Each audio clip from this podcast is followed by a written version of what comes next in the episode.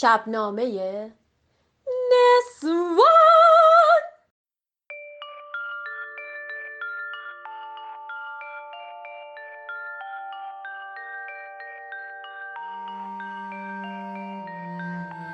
سلام. اپیزود پنجم شبنامه نسوان را میشنوید.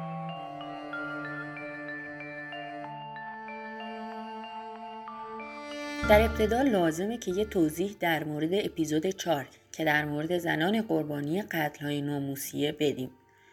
دوستانی به حق از ما انتقاد کردند که در اپیزود پیش چرا علیرغم اینکه در ابتدا گفتید های ناموسی به یه نسبت برابر در کل مناطق ایران اتفاق میافته بیشتر قربانیانی که نام بردید از مناطق کردنشین بودن که این شبهه فرهنگی بودن این پدیده رو به وجود میاره همونطور که گفتم انتقاد بجاییه اما به این دلیل ساده که اطلاعات منسجم در مورد قربانیان قتل های ناموسی فقط توسط فعالان کرد جمع آوری شده یا به دست ما رسیده. در مورد سایر مناطق متاسفانه نتونستیم آمار طبقه بندی شده ای به دست بیاریم.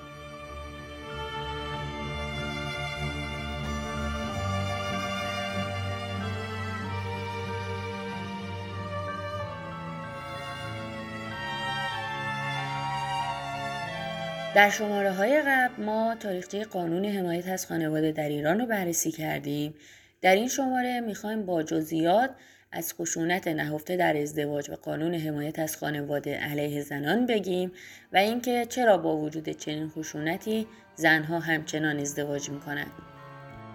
خانواده افراد دوست دارن که بچه هاشون ازدواج کنن و از طرفی هم ازدواج کاری که دیگه باید انجام بدیم یا جامعه نمیپذیره ما با کسی که دوست داریم هر چند سالش باشه خواستگار بیاد مثلا پدر مادرش میدن میره. شکنجه روحی که مادرم بهم داد منو وادار به ازدواج کرد با پسری که سن خیلی کم برای من اتفاق افتاد.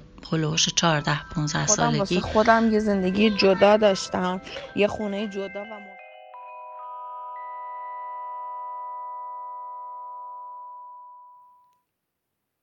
خشونت دلیل 60 درصد طلاقات در سال 95 در ایران اعلام شده. چرا؟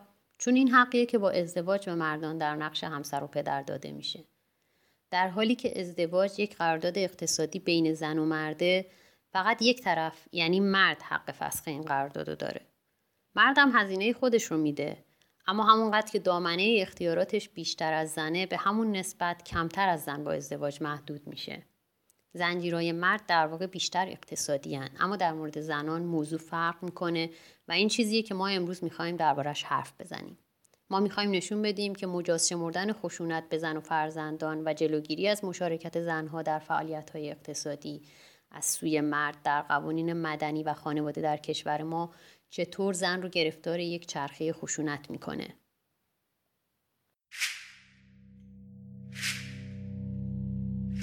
همه هستی من آیه تاریکی است.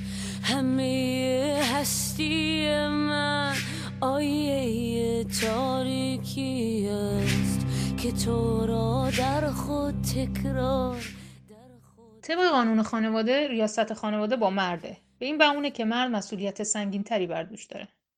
این مسئولیت سنگین شامل برآوردن همه نیازهای زن مثل مسکن، پوشاک، غذا، اساسی منزل و هزینه‌های درمانه. اما ذکر شده که این مسئولیت متعارف و متناسب با وضعیت زنه و همه اینا رو تحت عنوان قانون نفقه آوردن. یعنی قانونگذار واژه متعارف رو به کار برده تا سلسله مراتب اجتماعی اقتصادی رو صفر نگه داره. اما نکته مهمتری که اینجا مد نظر ماست اینه که قانون حمایت خانواده حق دریافت نفقه برای زن رو مشروط به تمکین کرده. تمکین هم همونطور که می‌دونیم شامل برآوردن درخواستای جنسی شوهر و هم اطاعت از شوهر و پذیرفتن ریاست شوهر بر خانواده است. ذکر تک تک جزئیات تحقیرآمیز تمکین از حوصله و وقت این برنامه خارجه. اما به موجب این قانون مرد می‌تونه مانع بیرون رفتن زن از خونشه. برای اشتغال زن مانع تراشی کنه.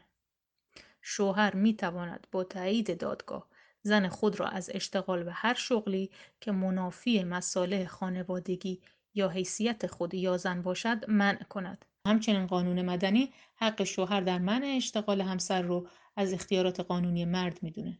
در واقع زن با قانون حمایت از خانواده فقیر و وابسته به مرد نگه داشته میشه.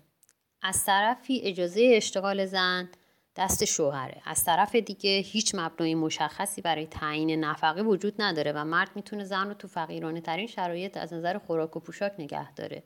اگه زن تمکین نکنه از نفقه محروم میشه. بنابراین اگه مرد زن رو از اشتغال و در نتیجه کسب استقلال مالی منع کنه و زن نیاز جنسی مرد رو تأمین نکنه مرد قانونا می‌تونه زن رو به گرسنگی بندازه. با در نظر گرفتن اینکه زن پشتوانه و حمایت مالی هم از طرف خانواده خودش نداشته باشه. به خصوص که به پشتوانه قانون تمکین مرد می‌تونه ارتباط زن رو با هر کسی به جز خودش محدود یا قطع کنه. پس با این شرایط زن یا باید از ازدواج بیرون بیاد یا استقلال مالی به دست بیاره و وابسته به نفقه مرد باقی نمونه؟ ولی سوالی که زنها خیلی باش روبرو میشن اینه که چرا این راه رو انتخاب نمی‌کنن؟ چرا سعی نمی‌کنن استقلال مالی به دست بیارن؟ یا اصلا چرا در ازدواج میمونن؟ در حقیقت خود زنها به همچین راه های بدیهی فکر کردن و سعی هم کردن عملیش کنن. اما در عمل تعداد بسیار کمی موفق شدن. مجموعی از دلایل برای این مسئله وجود داره که همه اونا از ساختار خانواده در شکل فعلیش و نقش زن و مرد در اون نشد می‌گیره. مثلا گفتیم که مرد رئیس خانواده است و زنها با ازدواج اجازه اشتغال و انتخاب محل سکونت خودشون و مهمتر از همه اینا حق فسخ قرارداد ازدواج رو به مرد واگذار می‌کنن. همه هستی من آیه تاریکی است که تو را در خود تکرار در خود تکرار می‌کنن به سهرگاه رستنهای ابدی می‌برد به سهرگاه رستنهای ابدی می‌برد تو را در خود اول بیایید درباره اشتغال صحبت کنیم. اگه زنی بتونه حق اشتغال رو به دست بیاره بازم استقلال مالی به همین سادگی نیست. فرصت های شغلی برای زنان در مقایسه با مردان بسیار کمتره. حتی تحصیلات عالی هم نتونسته فرصت های شغلی برابر به زنان بده. با اینکه سالهاست زنان بیشتر از 50 درصد پذیرفته شدگان دانشگاه رو تشکیل میدن، آمار همین امسال نشون میده که 68 درصد بیکاران با تحصیلات عالی زنانن. چرا؟ چون اولا این قانونه که داره به ضرر زنان کار می‌کنه. مثلا طرح فرزندآوری که در مجلس قبل به تصویب رسیده اولویت اشتغال رو به مردان متعهل میده. سوای مسئله قانونی این باور که مرد متعهل نانآور خونه است اکثر کارفرمایان رو به این سمت می‌بره که مرد متعهل رو در اولویت استخدام بذارن. به علاوه فضاهای کاری به دلایل مختلف زنان رو به خانه نشینی سوق میده. برای مثال احساس ناامنی یا درآمد بسیار کم و به طور کلی انواع تبعیض.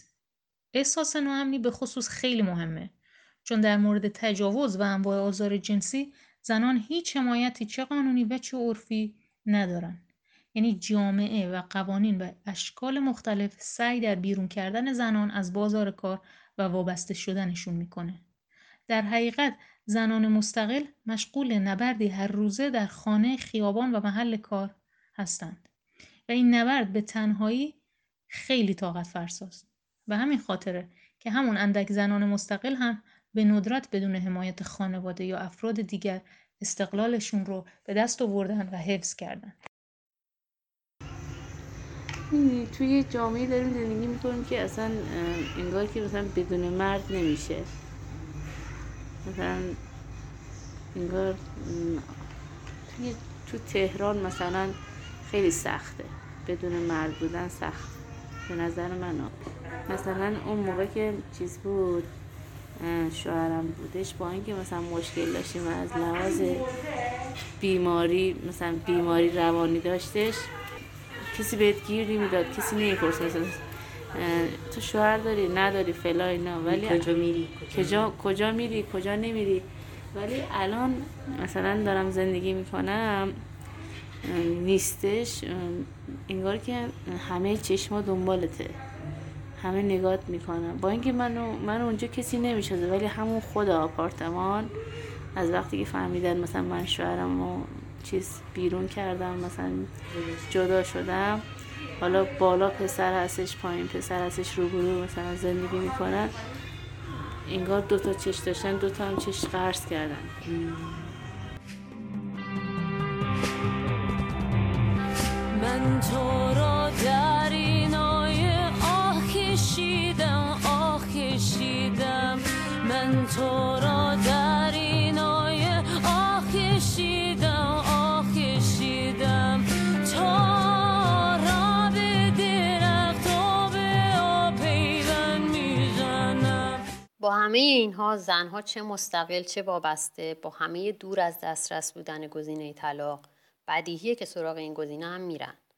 نگاهی کوتاه بندازیم به آمار و داستان طلاق یا همون فسخ قرارداد ازدواج حق طلاق خواسته ایه که دست کم از ابتدای تنظیم لایحه حمایت از خانواده تو سال 42 زنها خواستارش بودند. این خواسته به اندازه اساسی و پررنگ بوده که خواسته های دیگه ای مثل حقوق مالی مساوی اصلا مجال بروز پیدا نکردن و حتی زنهای زیادی رو امروز می‌بینیم که حاضرن تنها حقوق مالی که طبق همین قوانین دارن و با حق طلاق مبادله کنن. تو سال 93 مثلا 70 درصد متقاضیان طلاق زنها بودند و تنها حدود 3 درصد متقاضیان طلاق مردا بودند. بیشتر از 75 درصد زنایی که طلاق گرفتن مهریه نگرفتن که از این تعداد هم بیشتر از 50 درصدشون مهریه رو برای گرفتن طلاق مبادله کردند. فقط 16 درصد این زنای مطلق شاغل بودند. این اعداد به خوبی نشون میدن که زنها با وجود نداشتن پشتوانه مالی و متضرر شدن تو فرایند طلاق ضرر طلاق رو کمتر از ادامه ازدواج دیدن. از طرف دیگه طبق آمار رسمی 90 درصد زنها بعد از طلاق دوباره ازدواج نمی کنن در حالی که 90 درصد مردا بعد از طلاق دوباره ازدواج می‌کنن. چند ساله که جدا شدم الانم در حال حاضر تنها زندگی می‌کنم یه پسر دارم که پیش پدرشه با نامادری زندگی می‌کنه به خاطر شرایط سختی که دارم و از هیچ جایم حمایت نمیشم دوست دارم که زندگی خوب و راحتی داشته باشم بنابراین ازدواج همونطور که گفتیم یه قرارداده و برخلاف تصور عموم با عشق مترادف نیست. توصیه های اخلاقی القا شده به دختران مردی که عشق او رو برانگیزد نیست بلکه اینه که چقدر پول داره. سوال مهم اینه مرد می‌تونه زندگی بسازه؟ می‌تونه زنش رو ساپورت کنه؟ این چیزیه که با اون یه ازدواج رو قضاوت می‌کنن. به تدریج ذهن هر دختری با این فکرها اشباه میشه. رویاش بوسه ها و نور محتاب نیستن یا خنده ها و اشکا. رویای خرید داره. این روح فقیر و خسیس های ذاتی نهاد ازدواجن. حکومت و مذهب هیچ ایده دیگری رو تایید نمی‌کنن چون ازدواج تنها چیزیه که کنترل بر زنان و مردان رو ممکن می‌کنه. من تو را در اینای آه کشیدم آه کشیدم آه کشیدم آه کشیدم ازدواج من برمیگرده به سالهای تقریبا 23 4 سال پیش هلوش سالهای 76 که بعد از اه، هشت سال عاشقی و محرومیت از عشق و دوری و به قول معروف فشارهایی که مخصوص اون زمان بود جو حاکم اون زمان و مخصوصا جو خانوادگی خود من در اون زمان اتفاق افتاد. که در واقع این عشق خودش می‌تونم بگم که زاییده اون فشارها و اون جو روانی بود که در اون زمان وجود داشت برای ما دو حالت داشت.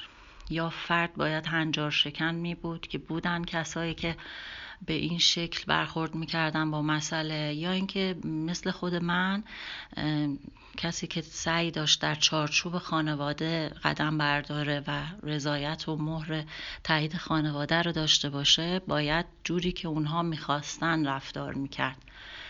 که در نهایت نتیجهش برای من یک عشق توأم با درد و رنج فراوون و محرومیت شدید. حتی در حدی که می‌تونم بگم بعد از هشت سال که منجر به ازدواج شد شاید من یک ساعت اگه جمع میبستیم دقایقی که می‌تونستیم در کنار هم باشیم شاید یک ساعت دو ساعت بیشتر نبود.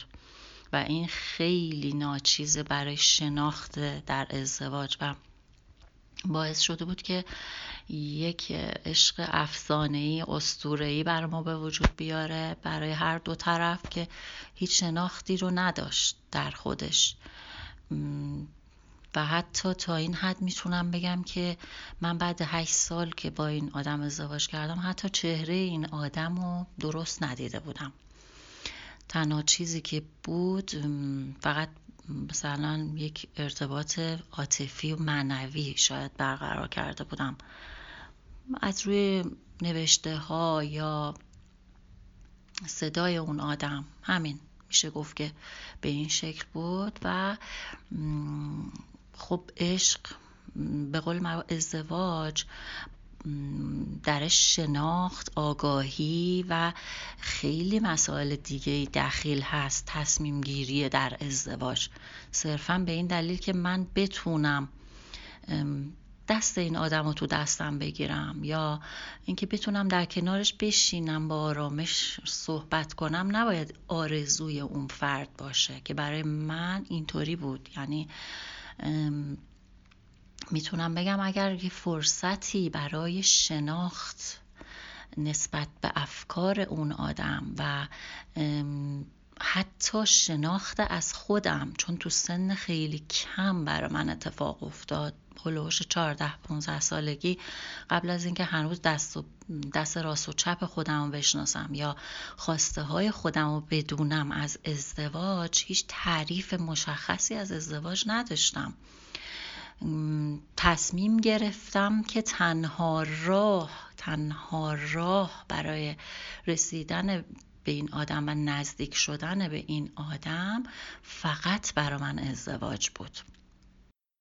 البته شکی نیست که برخی از ازدواج نتیجه عشقند. نه به این دلیل که عشق تنها در قالب ازدواج به رسمیت شناخته میشه. بیشتر به این خاطر که معدودی از افراد می‌تونن از این قرارداد اجتماعی فراتر برن. شعار دانته در مورد دوزخ اینجا در مورد ازدواج صادقه. هر کس وارد می شود همه آرزوهایش را پشت سر جا بگذارد. البته ذکر این مطلب هم خالی از لطف نیست که این زنان که همیشه قضاوت میشن.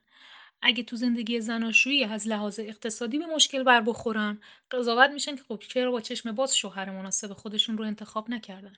یعنی با اینکه مرد مسئول تأمین اقتصادی شناخته میشه ولی این زن و خانواده زن هستند که مسئول سنجش توانایی اقتصادی مردن. همچنین این زنان که قضاوت میشن که چرا توی زندگی زن و شویی کم گذاشتن که مرد نتونسته با آرامش و پشتیبانی کافی مسئول تأمین اقتصادی بشه. و از اون طرف هم مدام تبلیغ میشه که پول زامن خوشبختی نیست که اگرچه حرف بی ربطی هم نیست. ولی هدفش اینه که زنها رو از چون زنی بر سر مهریه به عنوان کوچکترین پشتیبان مالی باز بداره. اما چرا زن ازدواج می‌کنن اصلا؟ Şurada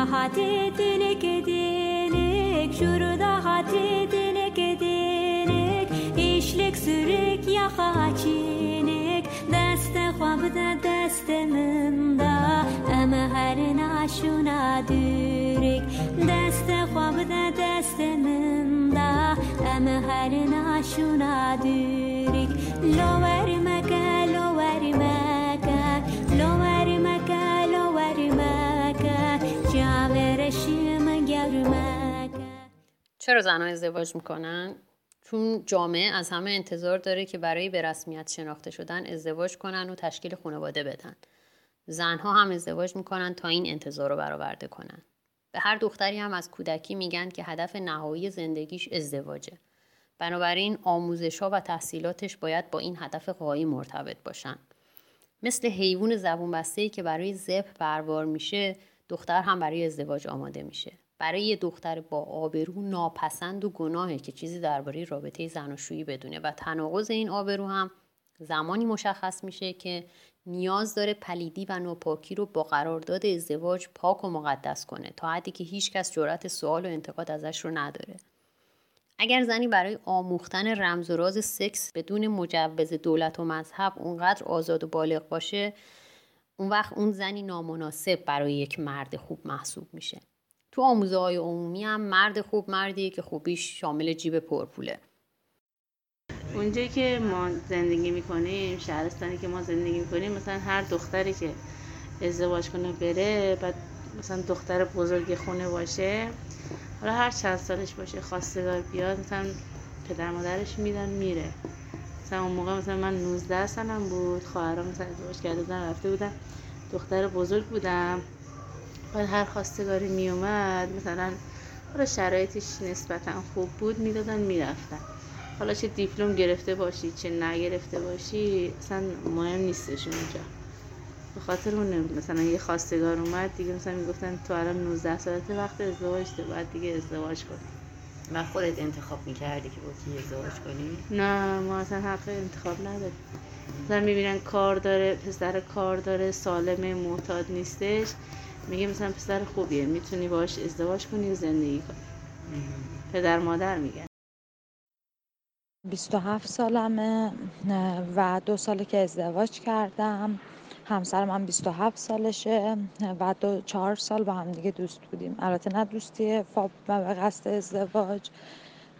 و اینکه دلیل اینکه ازدواج کردم خب یکی از اولین دلایلی که هر کسی ازدواج می‌کنه به نظرم اینه که خب خانواده افراد دوست دارن که بچه هاشون ازدواج کنن و از طرفی هم ازدواج کاریه که دیگه باید انجام بدین توی جامعه کلا باید انجام بشه حتما. وقتی که خب افراد ازدواج می‌کنن می‌تونن یه سری محدودیت هایی که خونه خانوادهشون داشتن رو نداشته باشن. که این هم برای من هم حالا برای همسرم با حتی با اینکه پسر هستن محدودیت ها وجود داشت و دیگه ما می‌تونستیم وقتی با هم ازدواج کردیم محدودیت, محدودیت ها رو نداشته باشیم و توی خونه خودمون و زندگی خودمون آزادتر باشیم. که البته خیلی از خب خانم ها حتی بعد از ازدواجشون هم اون محدودیت هایی که خونه خانوادهشون داشتن رو دارن و حتی بعضی بیشتر از اون محدود هستن. ولی خب برای من این قضیه اینجوری نبود و آزادتر بودم. در جواب سوالت که گفتی چرا می‌خوام ازدواج کنم؟ خب دلایل زیادی داره ولی مهمترینش اینه که دوست دارم یه خانواده کامل داشته باشم برای خودم. چون هیچ وقت یه خانواده کامل نداشتم نمی‌دونم. حالا می‌دونه که من پدر مادرم از هم جدا شدن موقعی که ده سالم بود و همیشه حسرت داشتن یه خانواده کامل داشتم. اینجوری با ازدواج فکر کنم یه خانواده دارم که مال خودمه تا همیشه. یه خانواده کامل. ترس از تنها موندن. مخصوصا توی دوران پیری که دیگه از دلایل هست. که باعث شده دوست داشته باشم ازدواج کنم. خیلی میترسم یه موقع که دیگه همه خواهر برادرم سر خونه زندگی خودشون هستن. تو دوران پیری و سالمندی من تنها مونده باشم نه غمخوار داشته باشم نه یکی که موقع مریضی بخواد کمکم کنه. و اینکه دوست دارم مادر بشم. اینم خیلی مهمه. خیلی دوست دارم حس مادری رو تجربه کنم.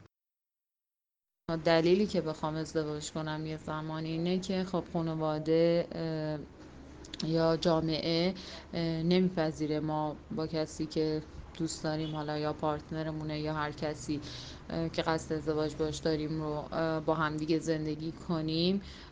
خب از نظر قانونی هم جرم محسوب میشه. بعد خانواده نمیپذیره. یعنی ممکنه آدم رو ترد کنن. هزاران چیز در مورد آدم میگن. اون آرامشه وجود نداره. و خب به خاطر همین ترس از اینا اون قبول نداشتنه یه موقعی آدم تصمیم می‌گیره ازدواج کنه. قطعا اگه تو ایران روابط آزاد بود یا حتی اگه بخوام برم خارج از کشور خب اصلا هیچ وقت به گزینه ازدواج شاید فکر نکنم. و یکی دیگرش هم اینه که باز تو همه جامعه ایران مثلا من وقت به فیلم فکر کنم مثلا چهل سال بشم یا پنجاه سال بشم شاید اون روابطی رو که می‌خوام اصلا تو ایران به دستش نیارم. فکر کنم تنها دلیل من برای ازدواج اینه نه هیچ دلیل دیگه ای اصلا برای ازدواج فکر نکنم وجود داشته باشه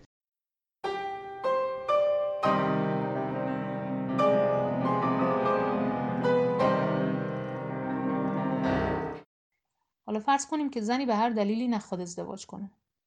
زنان آبروی اعضای مرد خانواده و گاهی طایفه به شمار میان و مردان در صورت بی‌آبرویی زنان خانواده می‌تونن اونا رو بکشن و لکه ننگ رو از دامن خودشون پاک کنن.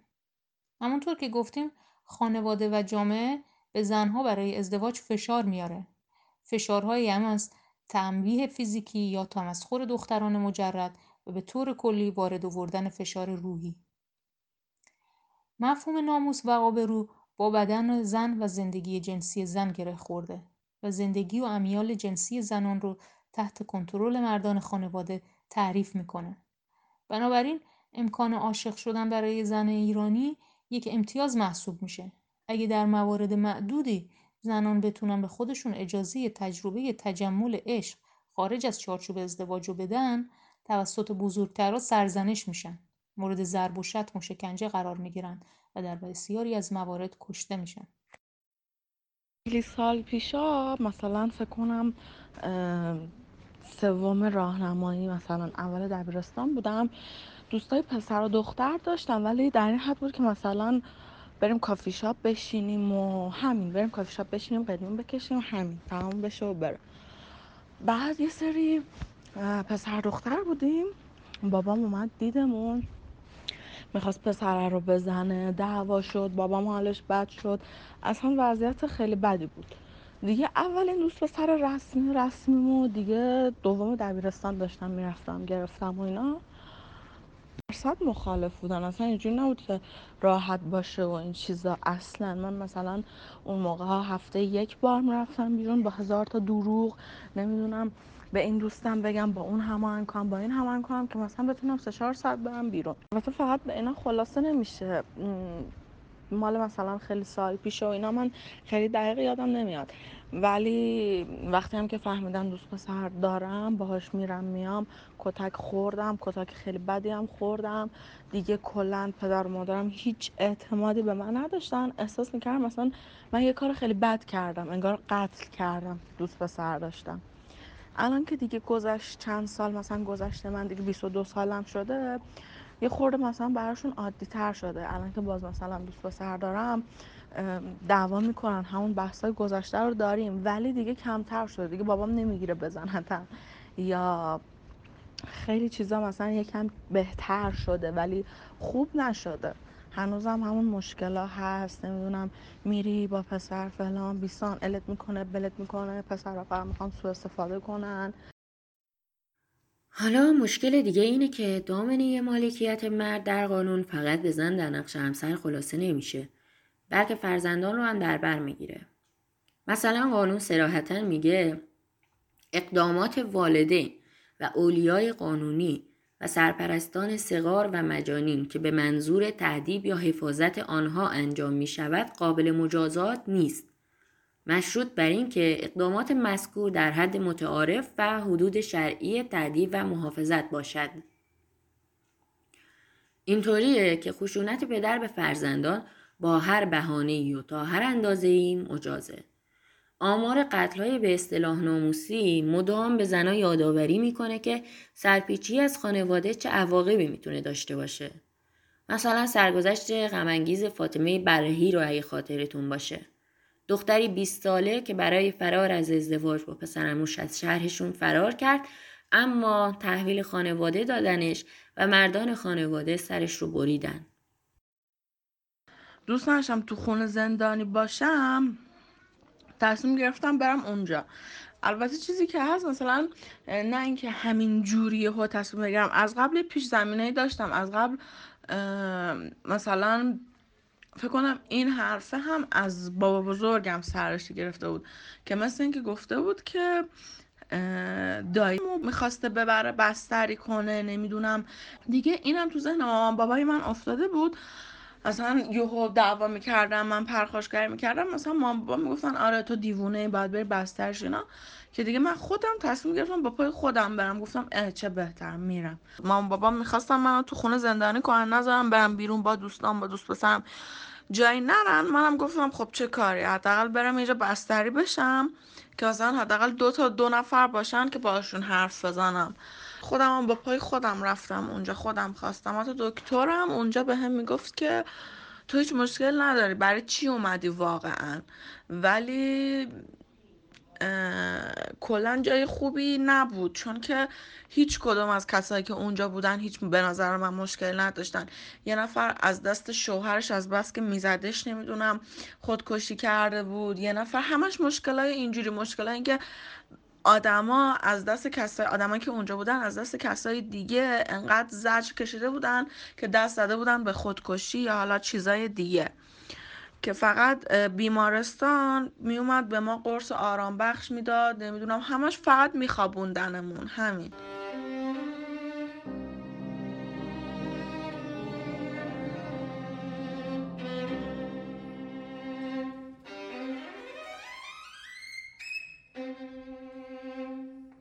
امروزه خیلی از دخترای جوان به ادامه تحصیل تو دانشگاه های دولتی به عنوان یه موقعیتی نگاه می‌کنند که شانسشون رو هم برای فرار از کنترلگری و خشونت خانواده و هم برای استقلال تو آینده افزایش میده. اما حتی تو این مورد هم با افزایش نرخ حضور زنها در دانشگاه حکومت شروع به اعمال سهمیه بندی جنسیتی برای قبولی تو کنکور کرد. یادمون نره که دختری که نتونه وارد دانشگاه بشه یا اصلا علاقه به درس خوندن نشون نده شانس چندانی نداره برای کار پیدا کردن و فشار بیشتری رو هم برای ازدواج کردن باید تحمل کنه. اینجور تبعیضای جنسیتی هم یکی دیگه از سیاست های حکومت برای وابسته نگه داشتن زنها به مردای خانواده که البته مردای خانواده هم خیلی خوب از این سیاست ها استقبال می‌کنن. مثلا خودم واسه خودم یه زندگی جدا داشتم یه خونه جدا و مستقل بودم از خانواده جدا بودم.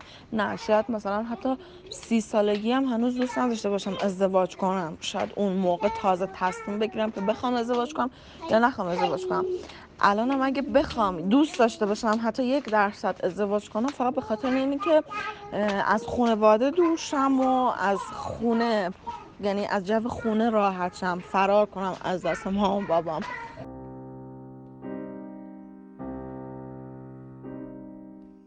یه عامل دیگه که زنها رو به ازدواج متمایل تر می‌کنه اینه که زنای مجرد یا در یافتن شغل شانس کمتری دارن یا شانس بیشتری در شغلهایی با امنیت کمتر دارن. به عنوان مثال این آمار خیلی قابل توجهه. در سال 1382 سهم زنان از اشتغال رسمی چیزی بین 15 تا 16 درصد بوده. از این مقدار 64 درصدش زنای متأهل بودن و تنها 32 درصدش زنای مجرد. این در حالیه که از بین زنان جویای کار 78 درصد مجرد بودن و فقط 20 درصد متأهل بودن. البته در آمار مجردها درصد بالایی و کودکان کار تشکیل میدن. ولی این آمار به خوبی نشون میده که با اینکه زنای مجرد تعداد بیشتریشون دنبال کار هستن بیشترین زنای متعهلن که در نهایت اون موقعیت های شغلی رو به دست میارن چیزی که می‌خوایم بگیم اینه که زنای مجرد ناامنی شغلی بیشتری دارن و صد البته حقوق پایین تری می‌گیرن. به همین دلیل زنها موقعیت خودشون به عنوان شاغل رو موقتی در نظر می‌گیرن و با اولین خواستگار کنارش می‌ذارن. اینجا مشخص میشه که چرا سازماندهی زنا برای گرفتن حقوقشون هم سختتر از مردانه. چرا باید من به اتحادیه بپیوندم؟ من قصد دارم ازدواج کنم تا خانه دار شوم. همونطور که از کودکی بهش آموخته شده. تراژدی اما اینجاست. زن کم کم متوجه میشه درهای خانه محکمترن و خانه اونو از بردگی مزدی خلاص نمی‌کنه. فقط وظایفش رو زیاد می‌کنه.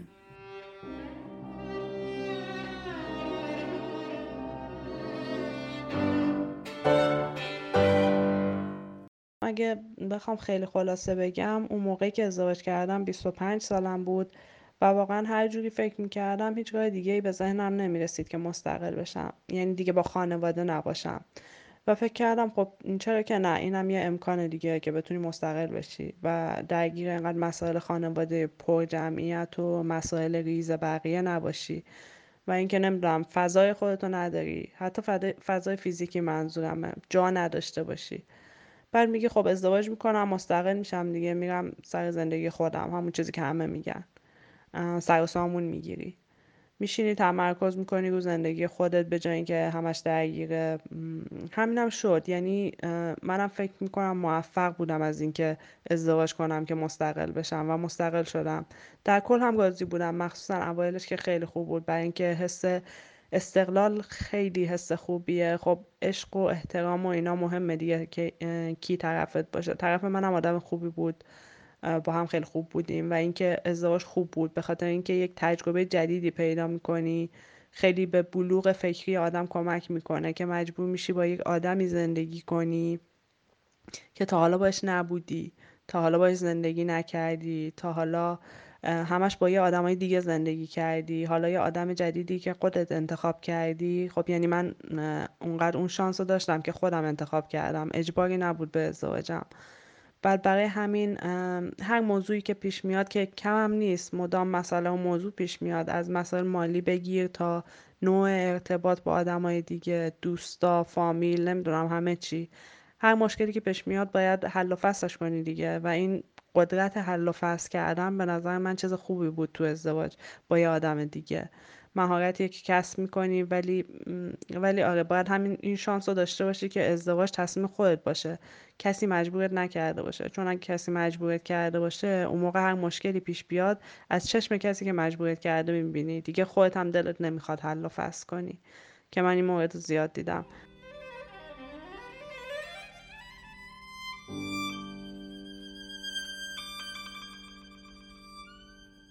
مادری کمال زن به حساب میاد. اما به زن میگن فقط در صورتی که از ما اطاعت کنی حق مادر شدن داری.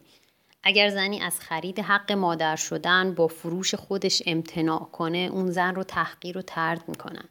اگر یه زن آزادانه با عشق و با شور بدون ازدواج مادر بشه یه تاجی از خار بر سرش می‌ذارن و با خون نام حرامزاده رو بر پیشانی کودکش حک می‌کنن. اگر ازدواج حاوی همه فضیلت های مورد داشت باشه جنایات ازدواج علیه مادر بودن اون رو برای همیشه از قلمروی عشق دور می‌کنه. و اینکه دوست دارم مادر بشم. اینم خیلی مهمه.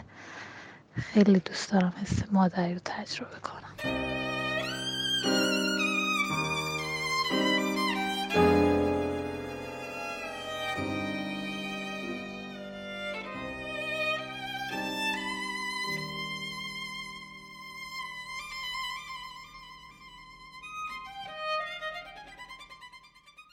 در نهایت توصیه های خیرخواهانه مثل تن ندادن به ازدواج رسمی و کسب استقلال فردی و مالی بیشتر به زنها برای رهایی از این قوانین بیشتر به شوخی شبیهن.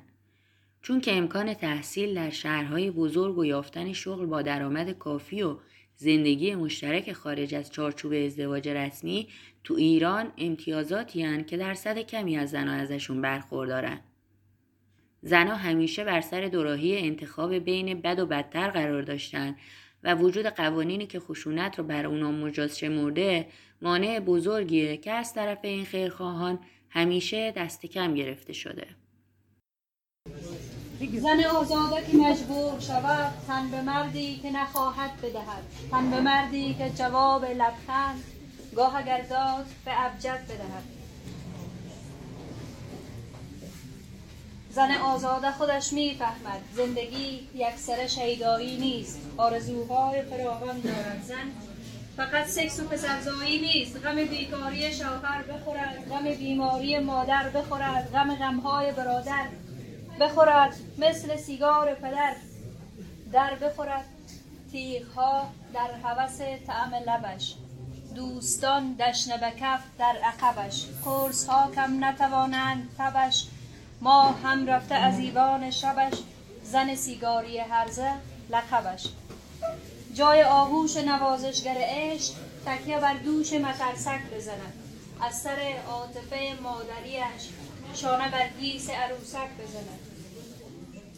ناگهان حوصله سر برود دست در دست جنون بگذارد.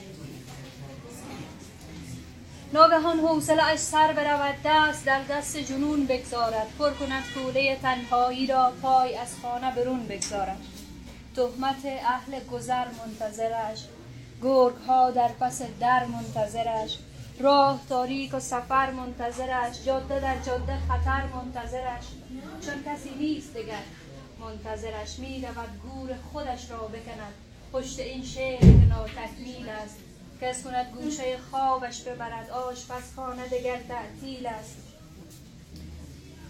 دید بسیار شد این قصه پوچ خواست بر صورتش آبی بزند. پیرهن از گل پیچک و تن و رژ رنگ گلابی بزند. باد را شانه کند موهایم دو پرنده بپرد از یخنم. مثل پروانه برقصم نفسی ریشه از آنچه گذشتم بکنم شکر.